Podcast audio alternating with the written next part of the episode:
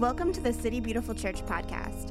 Thank you for taking the time to join our family as we strive to live together in heavenly reality. For more great content, visit us online at citybeautiful.ch.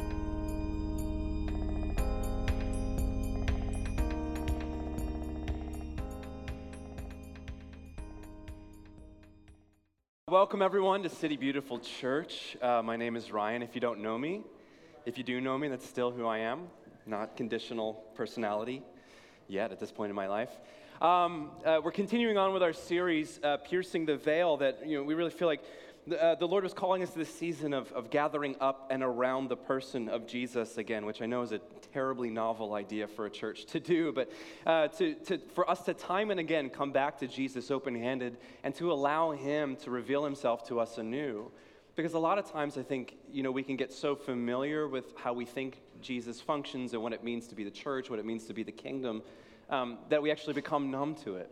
And so there's this continual invitation, I think, from Jesus for us to come back to Him and to allow Him to surprise us, to, to breathe new life into things that have maybe been dead for a little while. And what we've been doing this season is allowing the parables, the stories of Jesus, to do that for us. That the parables of Jesus are these mysterious little stories that He tells uh, that are meant to kind of disrupt us and disorient us and to kind of wake us up out of our normal understanding of how the world is supposed to work. And when it kind of breaks open that reality, we begin to, to see the kingdom anew and we're able to step into it uh, with a new depth and a new vitality. And um, today I'm really excited. We're doing one of my absolute favorite parables um, in the Gospels. Uh, which is the parable of the workers in the vineyard. And we're going to get to that one in just a moment. But, you know, one of the things as I was kind of reading and meditating on this, this parable this week, and, and even thinking about some of the ones that we've been doing already in this series, I realized most, if not all, of the parables are intended for religious people. Okay? Uh, the, the parables were not intended for people that aren't already followers of Jesus. In fact, they're often written to people that are already sitting in the pews, that are already following Jesus, that already have some understanding of who God is and what it means to be religious, what it means to be part of the family of God. And so Jesus is telling these disruptive stories to wake up religious people. And I think that's an encouragement for you and I that these are the parables, are, they're for us first and foremost, that it shakes us up, that it wakes us up, that we might be the ones who continually kind of shed that numbness and that status quo and come back time and again with this expectation that we're going to meet God and He's going to move. And so, my kind of thesis for you this evening is that the kingdom of heaven is defined by God's radical kindness to all, regardless of status. And so, what I want to do is first kind of explore this idea of kindness. What is kindness really within the kingdom of God? I want to talk a little bit about human value in the kingdom, how God chooses to see his children. And then I want to talk about the reward uh, for each of us when we step into the kingdom. So I'm going to pray, and we'll jump right into this if you'd pray with me. And so, Heavenly Father, uh, we testify the truth that you're here and that you're with us and that you are for us. You're not against us. Lord, I thank you so much for these sweet times of worship where, in one voice, we can sing over ourselves these truths. You know, that we're all coming in, at different points in our lives, our journey with you, even, even things that were maybe on our minds and our hearts today, that sometimes it can feel a little bit hard to believe or it feels a little bit harder to press in. But thank you, God, that you've given us each other and to be able to sing truth over one another, to sing truth into that deepest part of who we are uh, to wake us back up to the reality of your presence. And so, Lord, give us that, that sense of high expectation that when we come here together, when we worship you, we meet you and we're transformed. And oh my goodness, thus, thus spake the Lord. Uh, and so may the uh, words of my lips and the meditation of all of our hearts be ever pleasing in your sight, O Lord, our rock and our redeemer. Amen. So I want to begin kind of by asking you this question. Will you suffer the radical kindness of God? Will you suffer the radical kindness of God on your own behalf and on behalf of other people. And I want to show you kind of what I mean by that word suffer. I want to get, you know, it's very important that we're reading the parables of Jesus in their context. All the bits of what's going on around the story are imperative for us understanding what he's really talking about. And so this parable is going to be in Matthew chapter 20, but what we find is that Jesus' ministry is kind of gathering up steam as he's marching towards Jerusalem for this final confrontation against the powers and the principalities of evil. So much of Jesus' ministry he spent in Galilee, which I've said is kind of like it's kind of like the Wisconsin of the Middle East. You know, there's not a whole lot going on there. You can kind of go under the radar and do your thing, but then Jesus, he's like heading into the big city where all the power is held, and he's ready to, to have this kind of confrontation with evil personified. And so the ministry of Jesus, his words and his actions start to gain this greater and greater gravity as he's really marching towards this opportunity that God is going to take to conquer evil and to inaugurate an entirely new world that we call his kingdom. And so in Matthew 19, we, we're seeing Jesus uh, interacting with his disciples who've been with him for a couple years. They've watched, they've learned, they've asked questions, uh, and, and they're really coming to this point where Jesus needs them to understand how the kingdom functions because that's kind of what he's giving them as his inheritance. And even we know towards later in the story, Jesus says to uh, his disciples, like, it's good for me to, to leave so the Spirit can come, but I'm, I'm giving you the keys to the kingdom. I'm giving you this as your inheritance so that you can carry it out into the rest of the world and continue the work that I am doing. And there's this really fascinating little passage in Matthew 19 that I think uh, sets us up so beautifully for understanding this parable. It says, Then people brought little children to Jesus for him to place his hands on them and pray for them. But the disciples rebuked them. Jesus said, Let the little children come to me, and do not hinder them, for the kingdom of heaven belongs to such as these. When he had placed his hands on them, he went on from there. Now, if you're a big, how many big uh, KJV fans? Do we have any King James fans in here? Just love that King James. Every other sentence begins with the word and. It's awesome. It's one long run on sentence. But in the King James, Jesus says to his disciples, Suffer the little children unto me. Suffer the little children. And I love that because here's what I think is actually going on is that the disciples, like you and I, are kind of judging human beings' value according to their culture, their society. So, even more so in the first century, children especially weren't seen as human beings. They were property. And maybe once they come of age and they get a job and they start being more responsible, then they have some sort of value or humanity. But they're, they're very little than that. So, these people are bringing these children to come and to meet Jesus. And the disciples see the children and think, oh, this is an inconvenience to him. These children, they're going to be some sort of distraction. They're, they're keeping him from his work, the really valuable work of investing in us. And so they go ahead and they take it upon themselves to just go ahead and, and try to, to, to, take these little children. You can give me this little uh, car here. That's awesome. Suffer him onto me. It's fine. Um, and so they, they're going to go ahead and just do Jesus this little service of taking care of him and, and being his filter. Who gets access to the Almighty? Who gets access to the Lord, the rabbi? And so they value people a lot of times the way I think you and I have learned how to value people.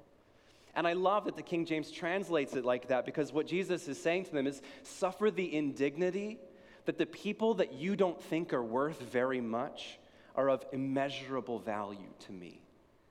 The ones that you think only can get on the outer rim of being able to step into my presence, those are the ones that are allowed to crawl up into my lap, to lean their heads against my chest, and to listen to my heartbeat. And so I think it really begins to show us something about what's going on inside of the disciples. They're still wrestling between this kingdom understanding of human value that Jesus is trying to teach them and this kind of status quo, normal, ordinary human value of who we think is deserving, who we think is in, who we think is out. I think it sets us up so beautifully to understand then that this parable is Jesus' response directly to his disciples' sense of their own personal accomplishment. Because right after this little instance with the children, Peter says, Well, what about us, Lord? We've given up everything for you. What's the reward that we're going to get? Like, we're the ones that have worked the hardest. We've been the most faithful and the most dedicated, and which is really ironic coming from Peter, if you know his story, that he's just, he's so certain. Like, we're, surely we're to be the ones that are like right on the inside, and our reward is just to be the best reward. Because number one, the way that we value human beings then determines how we value our own merits and our own abilities because we're always comparing ourselves and we're always ranking ourselves with the people around us. Who's more deserving or less deserving? Who's more powerful, less powerful? Who's more valuable and less valuable? And so Peter is doing this on behalf of all the disciples, was saying, Surely we must be the ones that are on the inside because we've given up the most. And I think that beautifully sets us up to hear this parable. So we've, we've talked about this several times before. You can uh, read along on the screens, but I would encourage you, if you want, just to close your eyes and to allow the Lord to give you some sort of an image or a vision that you can hold on to to see what's really going on uh, within this story that Jesus tells. So this is Matthew 20, verse, uh, beginning in verse 1. For the kingdom of heaven is like a landowner who went out early in the morning to hire workers for his vineyard. He agreed to pay them a denarius for the day and send them into his vineyard. About nine in the morning, he went out and saw others standing in the marketplace doing nothing. He told them, You also go and work in my vineyard, and I will pay you whatever is right. So they went. He went out again about noon and about three in the afternoon and did the same thing.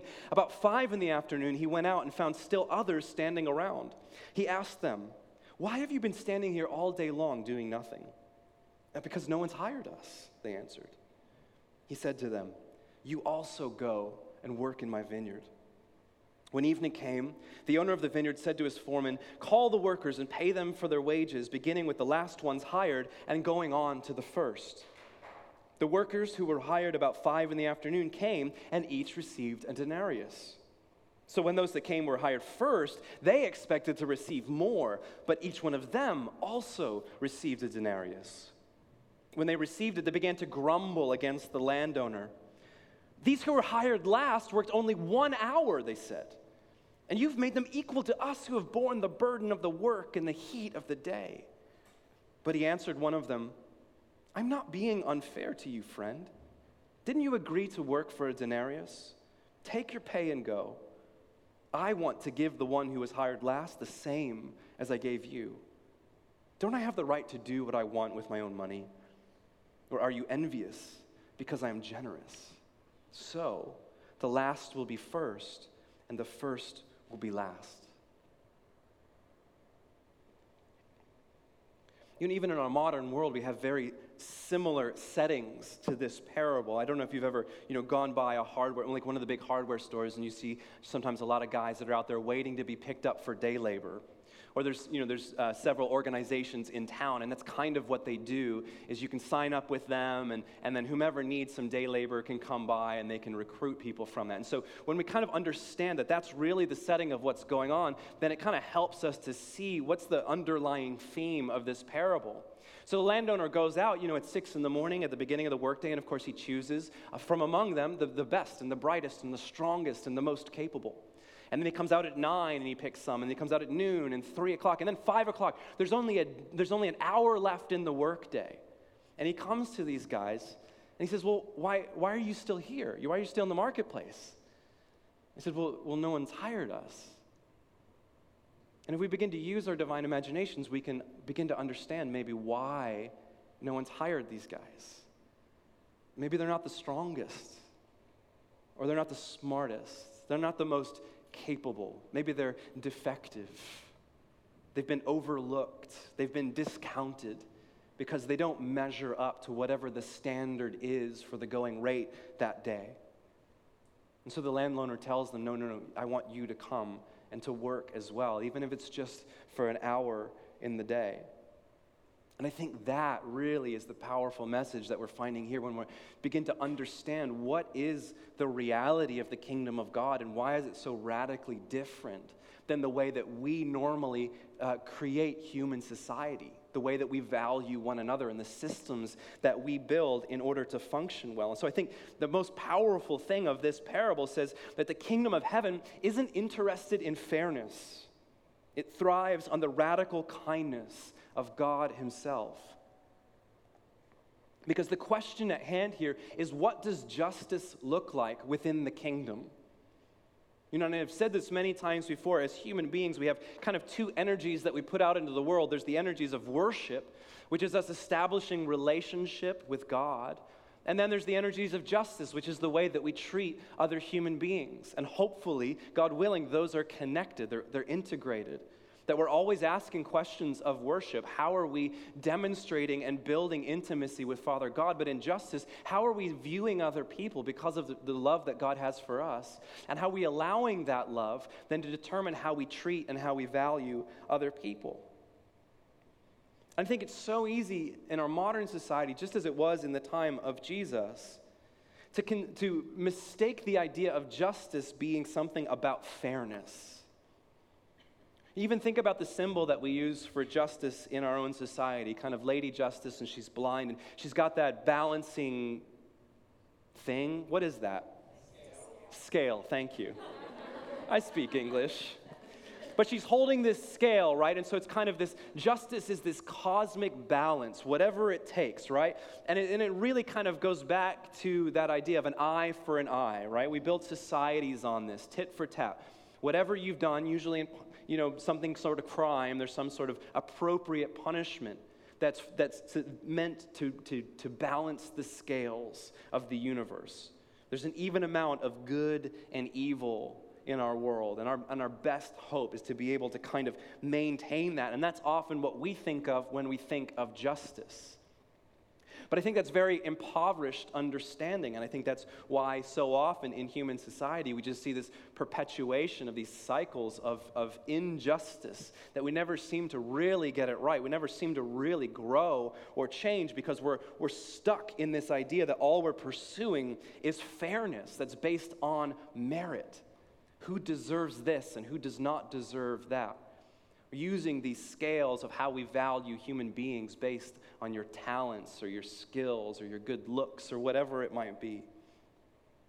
I think there's a radical difference between what we understand as justice based in fairness and what the kingdom considers justice, which I think is motivated by kindness, which comes from the heart of the Father. And I think this is so very, if you walk away with nothing else except for this, I think we've accomplished something. When we look at other people, we say, what do they deserve and what do they not deserve? Because what we're really asking is, what do I deserve and what do I not deserve? But I think that when it comes to the Father heart of God, He is not terribly concerned about what you think that you deserve or do not deserve. Because the way that God treats us is not according to our standards and our merits, it's out of generosity. And I think this begins to help us to understand the difference between fairness, which is based on merit, and kindness, which is actually quite unfair. And so we usually define fair by who's deserving based on talents or looks or charisma or whatever it is. How many of you have siblings? You lived through this. You have experienced the brutal reality of the human story when it comes to your siblings because you were always pursuing fairness with your, with your siblings, right? Even if it was something that you didn't actually care about, right? It was like you're sitting at the dinner table and you're like, he has more peas than I do. And you're like, you don't even like peas. Why are you making this comparison? One of my favorite comedians, Brian Regan, he was the youngest of five boys, and they had that one of those uh, you know obscenely long station wagons with the wood panels on it, and he always had to sit on the hump. Does anybody remember the hump? I think they they've they've abolished the hump, and I think we're all better for it. But his older brothers made him sit on the hump, so he just reverted and said, I, Great, I love the hump. I'm the hump guy. I love it. It's the best seat in the car, you know? And we always do these little balancing acts with our siblings, this rivalry, because we're always trying to pursue what we think is fair. And I think that's an interesting way, actually, for us to read the human story as it's revealed in the Bible that we see in the very beginning with Adam and Eve. When they listen to the serpent, the serpent convinces them this difference between you and God's not fair. God's got all of this knowledge and wisdom that you're not allowed, but man, if you just take that fruit and you eat it, you'll be equal to God. It'll, the universe will be fair, it'll balance itself out. So Adam and Eve make a decision not based on intimacy with God, but because of what they have been told is fair. And what do we see the first generation right after that? The ultimate sibling rivalry, Cain and Abel. That Cain can't handle the fact that God chose Abel's sacrifice, a sacrifice that was out of humility and recognition of who God was rather than obligation. And so, what does Cain do? He murders his brother because he can't handle it. We see it in Esau and Jacob wrestling for the inheritance. We see it in Joseph and his brothers, this resentment because Joseph has gotten this vision from God and they don't think that's fair. We see it in King David, who you know, kind of ascends to this place of power and privilege. And before long, he sees a beautiful woman who's already taken. And so, what does he do? He sends her husband to the front line so that he'll get murdered, so that he can take what he thinks that he deserves. So, we so often equate deservedness and fairness. But oftentimes, when we seek fairness, it usually means that we want to be elevated. We want to be lifted up because we're not getting what we deserve out of life based on our own merit, but we also conveniently want other people to be dragged down to our level. When we perceive that things are not fair and we've got the short end of the stick, we want other people to suffer for it and to be brought down to where we're at. And I think this is the, the material real, reality of our lives when it comes to personal justice. We like fairness, we love the idea of fairness, but we don't know what to do with kindness. And a lot of times we've been told that they're basically the same, that fairness and niceness are, are kind of synonym, synonymical with kindness. Because here's the reality that f- what, what's fair and what's nice just kind of maintains the status quo. It keeps the system working the way that it is. I actually asked that on social media this week, like, what do you think of when you think of the word nice? And it was almost unilaterally like looked down upon as a word. You know, like in the South, like the word nice is like the kiss of death, you know? Oh, what'd you think of her? She seemed nice. And you're like, oh man, it's over. It's over. She's done, you know? And we use that word almost, you know, pejoratively. Because nice at best just maintains the system. And we're okay when people are nice and we're okay when people pursue fairness because it just kind of keeps things the way that they are right now. But it doesn't really ask anything to change. It doesn't really break open these systems of hierarchies and rules and regulations and, and who's valuable and who's not valuable. But I think when we begin to really understand of the heart of the Father and allow Him to define kindness, we see quite a different reality that radical kindness tips the scales in the favor of the other person. Or let me say it another way. In, for us, justice is just about maintaining balance, but for God, justice is completely tipping the scales in our favor. God is not interested in the cosmic balancing act. God is not interested in just kind of maintaining equilibrium. It's the radical kindness of God, it's the heart of the Father that He gives way more than we think that we could possibly deserve. And this is why you and I have a very hard time with kindness, because we've believed in this balancing act that when we've experienced radical kindness in our lives, we automatically feel the need that we have to pay somebody back. How many of you do that? Like someone does this incredibly kind thing for you, and you're automatically thinking, well, what do I need to do? I'm going to go to Starbucks, I'm going to get them a gift certificate, and we're going to like, I'm going to pay them back, which is really say, I can't just receive the gift that you've, re- that you've given me. I can't receive it. I have to pay you back. I have to maintain this sense of balance. Because I think sometimes for us to receive radical kindness is us to touch our own weakness. That we're not always self sustaining and powerful and capable. We feel the need, we have to be able to give or to contribute or whatever it might be. To say, no, no, no, we're strong. We don't, we don't, it's very nice of you to do that for me, but thank you. Like, I've got it. And we don't know what to do when we experience real radical, you know, scale tipping kindness. So, what I want you to do, just close your eyes and just for 10 seconds, just think about when was the last time that you, not that you experienced nice, that you really experienced radical kindness that just almost freaked you out. Just take 10 seconds and think about that.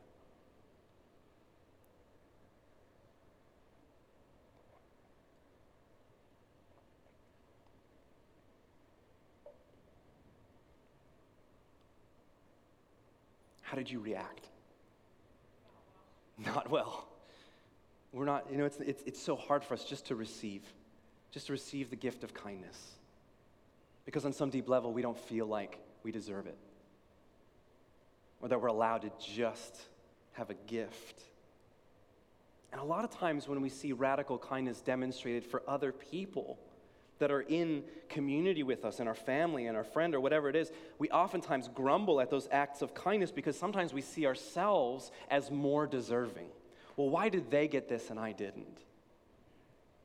And again, it kind of touches that place within us that, that speaks to our weakness and our neediness that we'd rather not admit to there's this phrase that's often uh, attributed to being in the Bible, but I think it's actually quite demonic. And it says, God helps those who help themselves. And, and that's that merit based idea. And it's so funny because I was actually doing research on that phrase because I'm a total nerd and I just sit around like Googling everything all the time. Where did this come from? And that phrase was actually intended to be ironic. Raise your hand if you've ever tried to pull yourself up by your own bootstraps. It does, Literally, I mean, literally tried to do it. Not figuratively. That would be weird. You can't. Like, it's not a thing. Like, go home tonight, put on your boots, put on your bootstraps, whatever those are. Try to pull yourself up by them. It doesn't work. But at some point, we kind of lost the irony of that phrase, and it became this thing that we just thought is true. And some of us even thought that it was in the Bible. But what we actually see time and again in the story of God is quite the opposite that God helps those who cannot help themselves that God puts himself on the line for those who cannot do anything for themselves. Because again, we, if we just think it's about merit and justice, we say, what, pe- pe- there's certain people in the world that deserve things from God, and there's certain people that don't deserve things from God. But God does not operate on that at all, because His kindness is not determined by your worth, like your deservedness or your undeservedness. God's kindness is determined by His generous heart. Listen to this podcast uh, about a year ago, and it was Bob Goff, who's a wonderful author. Uh, it was an interview with him and his wife, and they were talking about their marriage over 40 years and how they've learned to communicate and how to love one another well. And, and one of the amazing things that he said was that early on in their marriage, they discovered this mantra that they've used uh, for 30 years. And he said, kindness over drama. Kindness over drama. And I heard that and I was like, yes and amen. Because, you know, people have asked me before, like, what, what is the, the most important aspect, like the facet that you seek in human beings? And for me, it's kindness. Like, that's what I want more than anything in the world. And I heard him say that. And it's so fascinating because kindness and drama are things that we wouldn't normally equate with one another. It's like kindness and unkindness. But I think a lot of times when we elicit drama in our relationships, what we're seeking is justice that's based on what we think is fair because we feel like we've been wronged by the other person, especially if it's somebody that we've let close into our lives, that we've been vulnerable, that we've been weak before them. And there's something has been compromised in that relationship. All of a sudden, we feel this need to protect ourselves. And so, what we do is we start pursuing fairness. What is fair? This is not fair. You have power over me, or whatever it might be. And so, we automatically start looking for all of the things that we can draw out in the other person to drag them down to our level. How many of y'all married people kind of know what I'm talking about? None? Okay, never mind. You just scrap this part of the sermon. But a lot of times when we're pursuing justice in our relationships, we're seeking to drag people down in the name of fairness. And drama in relationship comes out of this sense of entitlement that I deserve something that I'm not going to get. And so I'm going to wrestle it out of you. And I'm going to bring you down to my level. And then we wonder in our relationships why we're not growing, why we're not becoming more authentically human. I think what Bob Goff has rightly discovered in his marriage is something that we need to discover in our relationship with God. That kindness is the vehicle by which we come to terms with what it means to be a human being. That we actually become more human when we experience the gift of radical kindness in our lives. Being nice is not revolutionary. Being nice does not change the world. Pursuing fairness does not change the status quo. It keeps things the way that they are.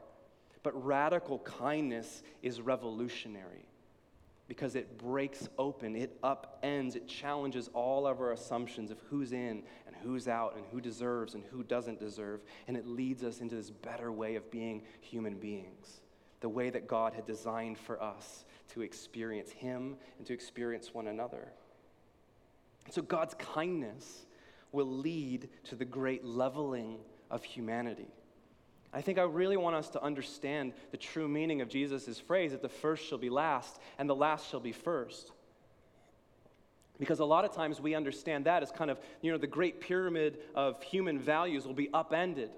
And all of those that are at the bottom, they're going to be at the top, and all those who are at the top, they're going to be at the very bottom.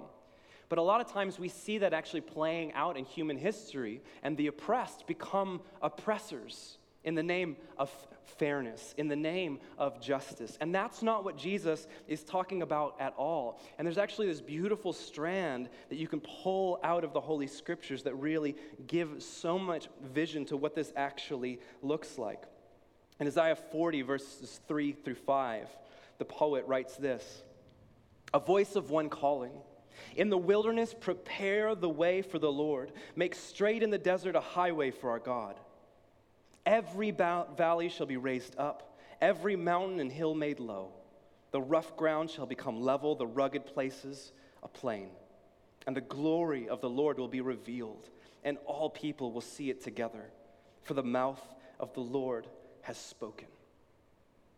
And I love that dramatic imagery. We see that time and again in Scripture of these valleys being raised up and these mountains being lowered so that the highway, the level plain, that's the place where God comes to live.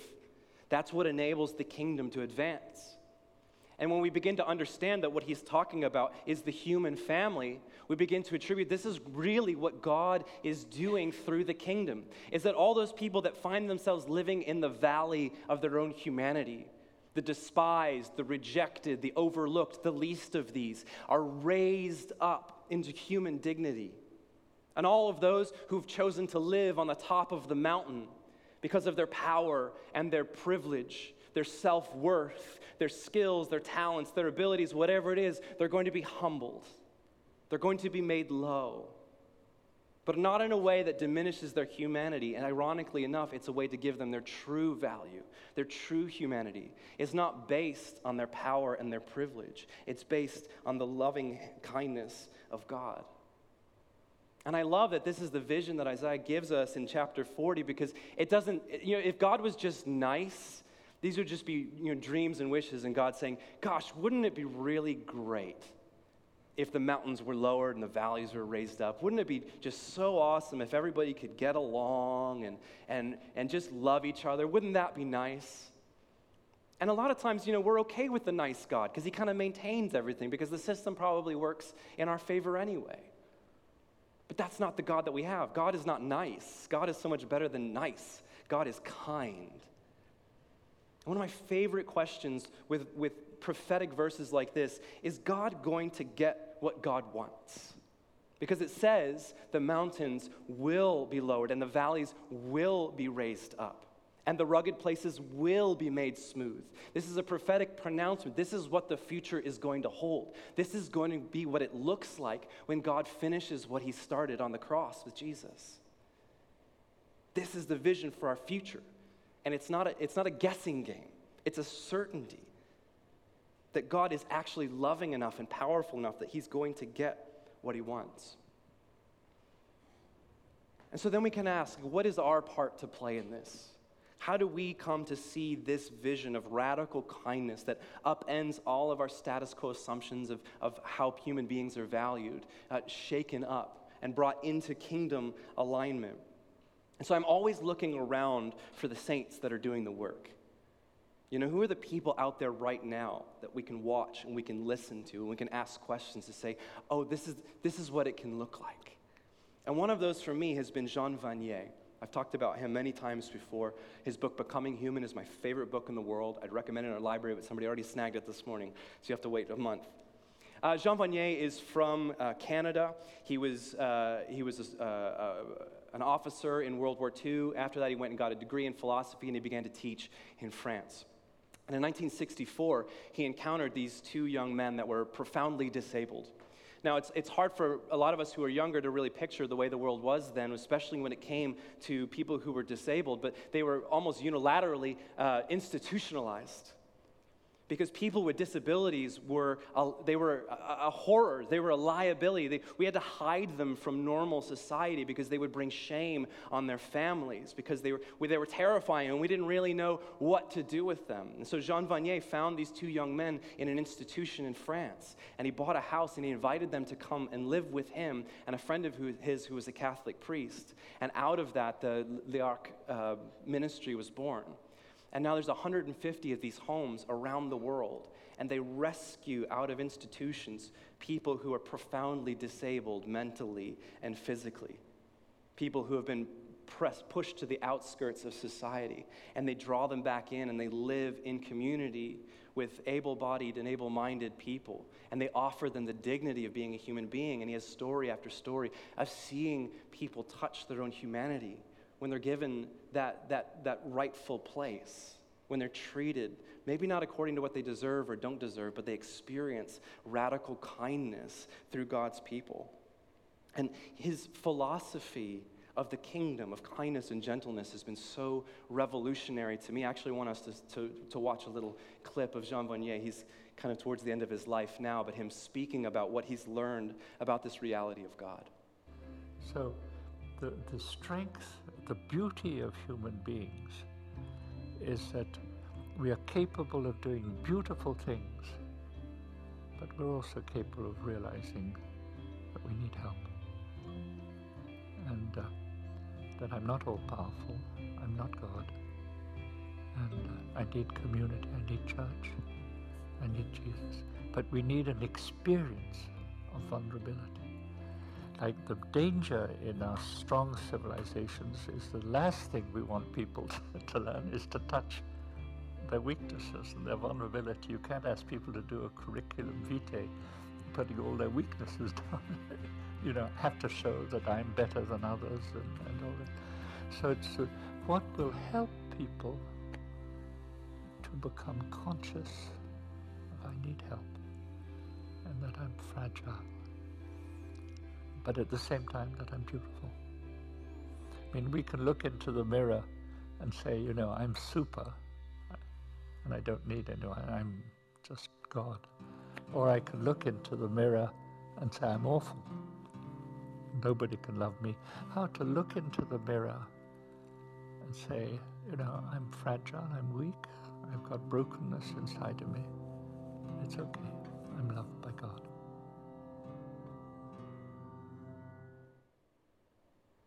just want him to be my grandpa. but listening to him speak and, and, and poring over his words, he's demonstrated to me what real radical kingdom kindness is, is capable of. The way that it offers us back the dignity of being a human being. Not because we're good contributors or we're good producers. Not because we're skilled or talented or devilishly handsome or whatever it might be, but because we're beloved by God. And that's the value of radical kindness that we see within the kingdom, that the kingdom of heaven doesn't value people the way that the world does. And so I think God moves through you and me. He moves through the church to make this a reality because we are the ones that have been gripped by the radical kindness of God. We've experienced that. Paul says in Romans 2 Do you not know that it's God's kindness and forbearance that's led you to repentance? And that brings me to my final point when we ask the question well, then, what are the wages of working in this kingdom reality when we stand there to receive our reward?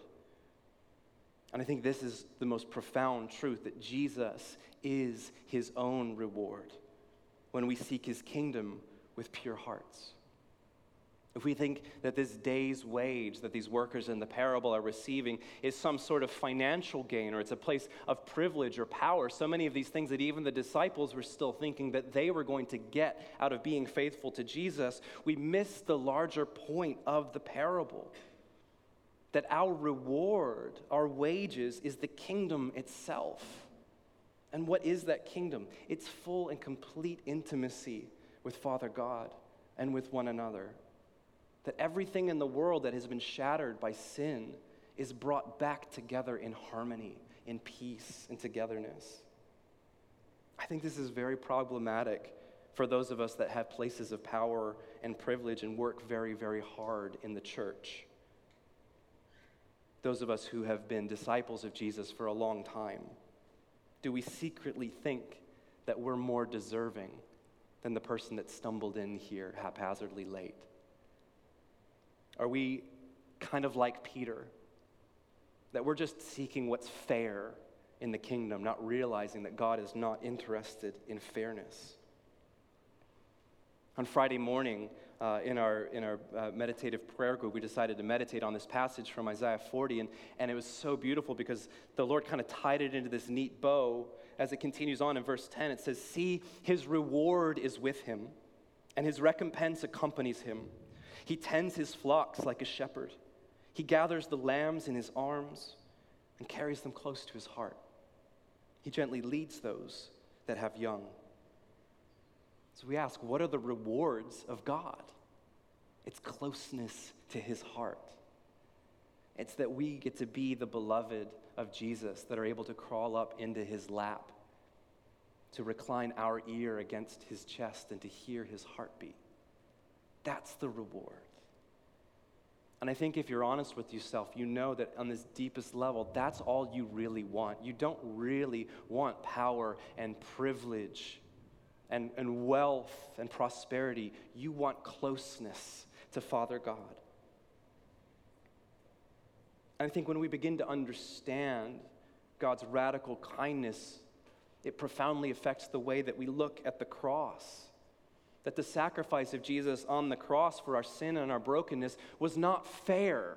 It wasn't God trying to rebalance the scales. It was this profoundly kind act from our Father in heaven to draw us back into relationship with Him, to wipe out all of the stuff that makes us feel like we're not deserving, that we're not worth it. And a demonstration of His generous heart. I want you to really sit in the reality of that as we prepare to come to the Lord's table to take of the body and the blood of Jesus as that, that symbolic demonstration of what is really happening at the cross, to say this was a profoundly kind act on my behalf. Not because of what I've done or what I haven't done, but because God is a generous and kind God. That the Eucharist, the Lord's table, is the great equalizer of the human family. This is the place where the valleys get raised up and the mountains are lowered. And I love that word Eucharist for the Lord's table because it means a giftedness. It's a gift we receive. You didn't earn it. You're not, you're not worthy of it. You're not unworthy of it. That's not even the conversation when we come to the table. It's to receive a gift that puts us on level ground before our God. So everyone is welcome to the table, but I want you to understand what you're being welcomed into. To consider that question that I asked you at the very beginning Will you suffer the kindness of God on your behalf and on behalf of the other people in this room?